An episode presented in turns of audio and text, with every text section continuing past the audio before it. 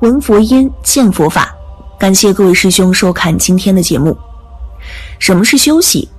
休息的休，左边一个人字，右边一个木字，代表人躺在床上是身的休息。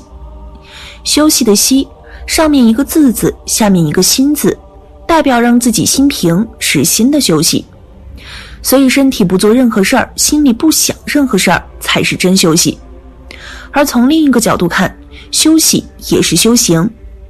接下来，小编整理了一些南怀瑾老师对于休息所做出开示，我们一起来听。念休息，放下，一切都要放，大休息。祖师们常常都叫大家放下，谁能真正放下大休息？楞严经上佛说两句话：狂心顿歇，歇即菩提。我们把一切妄想、烦恼、善恶、是非通通放下的时候，你就证到了。这八个字中文的翻译很高明，狂心顿歇，一下都放下，歇即菩提，就到家了，也明白了。可是我们做不到，所以密宗里红教有个禅定休息法，等于禅宗一句话放下。念休息，这可不是光睡觉，而是万缘放下。实际上，真得休息就是禅定，真得休息可以正果。为什么？楞严经也告诉你八个字：狂性自歇，歇即菩提。中国话歇就是休息，大休息就可以证菩提。我们睡觉是假休息，身心皆空，万缘放下才是真休息。身也休息，心也休息，空也休息，把空的境界都休息掉了，那才叫大休息。所谓念休息，是要你行住坐卧，随时随地念念放下。我们人都在六道轮回中生生死死，如果真明了道，狂心顿歇，歇即菩提的话，真的放下，立刻不再入六道轮回，这叫做大修大息。对于学禅的人来说，这个教理上的说明清楚透彻，解释的好极了。什么是真的放下？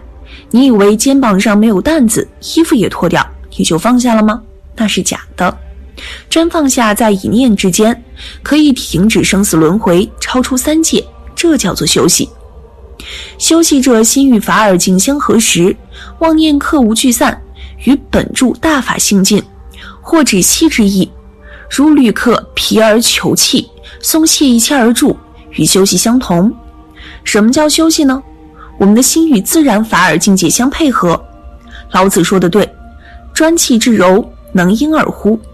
你们如果能做到自己的心真像生下才一百天内的奶娃一样，此心活活泼泼的，没得妄念，就是休息了。一个奶娃，你逗逗他，他也会笑。你说那笑有意义吗？那你才见鬼！没有意义吗？有意义。他就喜欢笑，笑过了没事儿。他要哭就哭了，哭也没事儿。心与法尔境相合的时候，课程烦恼的妄念，无所畏惧，无所畏散。刚才说的奶娃，你打他一个耳光，娃娃就哭；你逗他一下，他又笑。他的妄念无所畏惧，也无所畏散，法尔如斯。我们凡夫越长大越不懂，笑了以后不笑了，心想：我刚才为什么对他笑？糟糕，他该不会说我精神病吧？一大堆客尘烦恼与妄念就来了。这个就是人长大了，大人一毛钱都不值，而且大人变老人更可怕。所以，人永远保持童心就是道，天真未着，破了就完了。所以，我们一般人如果能够成道，实无天理，因为心里头的道理太多了。讲难听一点是，脏的心思太多了。真的，我不是骂人，我讲了老实话，认为我在骂人，不是你疯了，就是我疯了。所以，心与法尔境相合，这个时候才是休息。妄念是客尘烦恼，无所畏惧散。与本住大法性尽，我们本来有的性子就是这个样子的，是本住的。这个时候无明尽，所以心经上告诉你，无无明亦无无明尽，乃至无老死亦无老死尽。十二因缘一路讲完了，你以为无明断了才能成佛吗？错了，亦无无明尽，无始无终。你能这样懂了悟了，就能得到。真正大休息的道理，这个时候如旅客疲而求止气，松懈一切而住，与休息相同。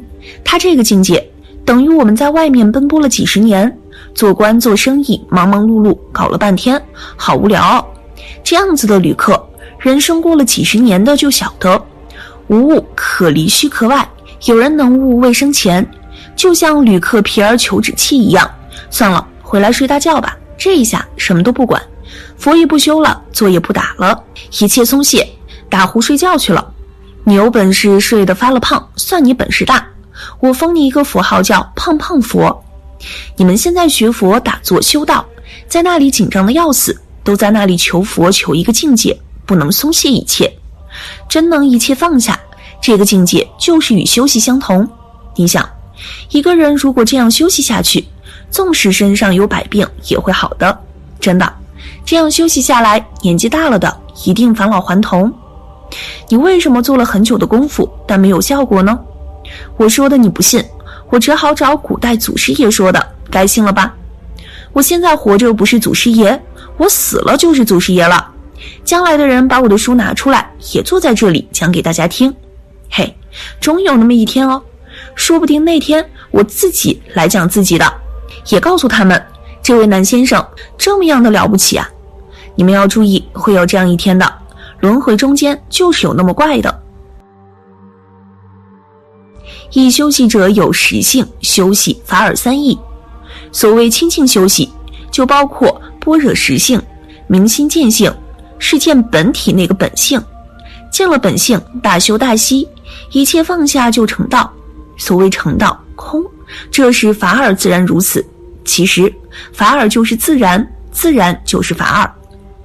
印度有一种外道，叫做自然外道，因此。中国也有些人把老子的自然套进印度的自然外道里，真是该打屁股。老子之前并没有“自然”这个名称，老子写了“自然”，后来的人才借用这个名词，把翻译外来的科学名词称为自然科学，把印度的外道套用自然叫做自然外道。老子的自然意思是自己本身当然如此，所以叫做自然，道法自然。道的本身是当然如此，所以道法是自是然，法尔如斯。那么佛法翻译为什么不用老子的自然呢？如果一用了自然，大家会说佛法套用道家，再不然又和那个自然外道混淆不清了。因此又想办法变花样，产生一个名词叫法尔。法尔怎么解释呢？如果有人解释得出法尔的话，我决定叫他为太老师，叫老师都不够。因为法尔无法解释，就是这个样子，就像爬二十层的楼梯，一爬到了，坐在那里，哎呦我的妈呀，什么都想不起来了，那岂不是法尔？你说怎么解释？自然这样加任何名词都不对，所以叫清净也好，叫休息也好，叫圆满也好，这里头有三个意义：实性、休息、法尔，完全放下了，自然放下。我们学禅定，叫你放下。你却拼命去求一个放下，你不是活该在那里忙吗？讲到这里，前天夜里我读了一首古诗，每一句都好，中间有两句话可以用来注解我们现在讲到的实性、休息、法尔。如果我不晓得这个是文人的话，看了诗，几乎认为他是大彻大悟的道人了。所以说，文字般若也是大功德。故事是说。有一个修道的人买了一只小船，一辈子就在小船上划来划去，云游天下，三十年没有上岸。大家想想，他在船上怎么修定？他打不打坐？